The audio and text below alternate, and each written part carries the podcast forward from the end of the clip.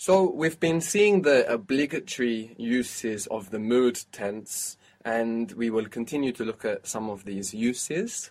To choose is elegir, elegir, Elegir. which sounds a little bit like Elect. yes, elect, related to elect. Election in Spanish is elección. I choose from elegir is elijo, elijo. So what happened there? The E became E. Yes, the E or the E sound became an I or an E sound. So instead of splitting, this E just turns into an I. And that happens sometimes in Spanish with a few verbs. When we stress the E, instead of splitting, it will just turn into an I. So here we have elijo. And it's just when we stress it. So how would you say we choose from elegir? Elegimos. Elegimos. Good. So there, the E is not turning into an I because we're not stressing it. Elegimos. But in the other places where we stress it, it will. So we have eh, elijo, you, informal, you choose, Eliges. eliges. Good. So how would you say, I don't want you to choose for me? Now, when for means on my behalf, I don't want you to choose for me. I don't want you to choose on my behalf. The for that we use is por. But maybe we don't mean on my behalf. Maybe we mean I don't want you to choose something for me. Literally something that is for me. So in that case, we would use para. But let's make the sentence like on my behalf. I don't want you to choose for me. I don't want you to choose on my behalf. Speaking informally. No quiero que elijas por mí. Very good. No quiero que elijas por mí. Good. So por mí is like on my behalf. I don't want you to take my decisions. No quiero que elijas por mí. To break was romper or romperse if we say something breaks without saying who breaks it. We said that the romper was related to rupture in English, which also means it's related to corrupt. The rupt of corrupt is rupture, disrupt, erupt. So romper is to break. How would you say, I don't want it to break? I don't want it to break. No quiero que rompa. If you say no quiero que rompa, I'm waiting to hear what you don't want it to break. Lo rompa. Ah, lo, not lo rompa. It's Well, that would be a different se sentence. rompa. Good. If you were to say no quiero que lo rompa, it would mean I don't want him or her to break it or you, formal, to break it. If you say no quiero que se rompa, we're not saying who, we're just saying I don't want it to break. I don't want it to break itself, even though we don't literally mean itself.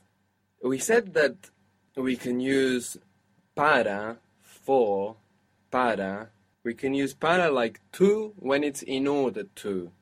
So when we have a to in English, which implies in order to, we should put para in Spanish.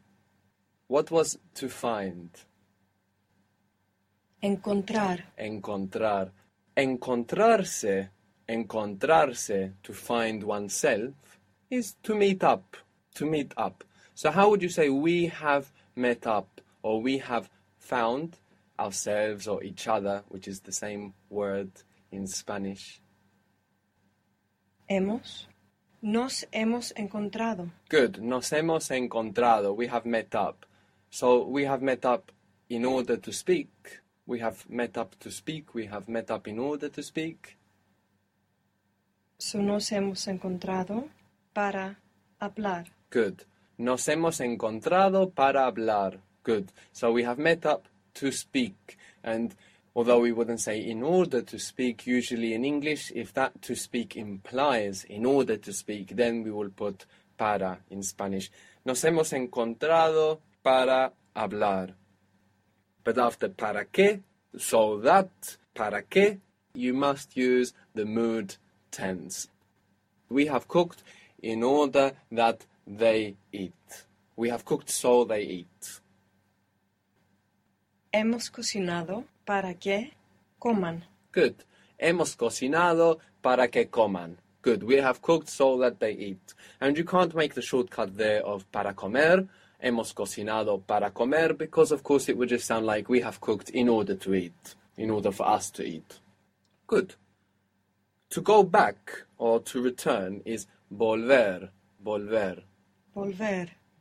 Volver, like in revolve, the volve of revolve is volver and exists in Spanish revolver, but in Spanish revolver means to stir. Revolver. So volver is to return or to go back or to come back. How do you think you would say I return, I come back or go back? Volvo. Vuelvo. Vuelvo. Good, the O splits. Vuelvo. How would you say you come back or you go back, speaking informally? Vuelves. Volver. Take it slowly. Vuelves. Good. Vuelves. Now, if you say so that you come back, in order for you to come back so that you come back. Para que vuelvas. Good. Para que vuelvas. So you could say something like, I've done it so that you come back. I've done it so that you come back. So I have done, the version of hacer after haber, after any version of haber, is hecho. It's very irregular. And we said the hecho, the version of hacer after haber, also means fact. So I have done, how is it? I have done. He hecho. Good. I have done it so that you come back. Informally. Lo he hecho para que vuelvas. Good. Lo he hecho para que vuelvas. How would you say I have done it so that they come back? Lo he hecho para que vuelvan. Good. Lo he hecho para que vuelvan. Good. How would you say they have done it so that we come back? They have done it so that we come back. Lo han hecho para que volvamos. Good.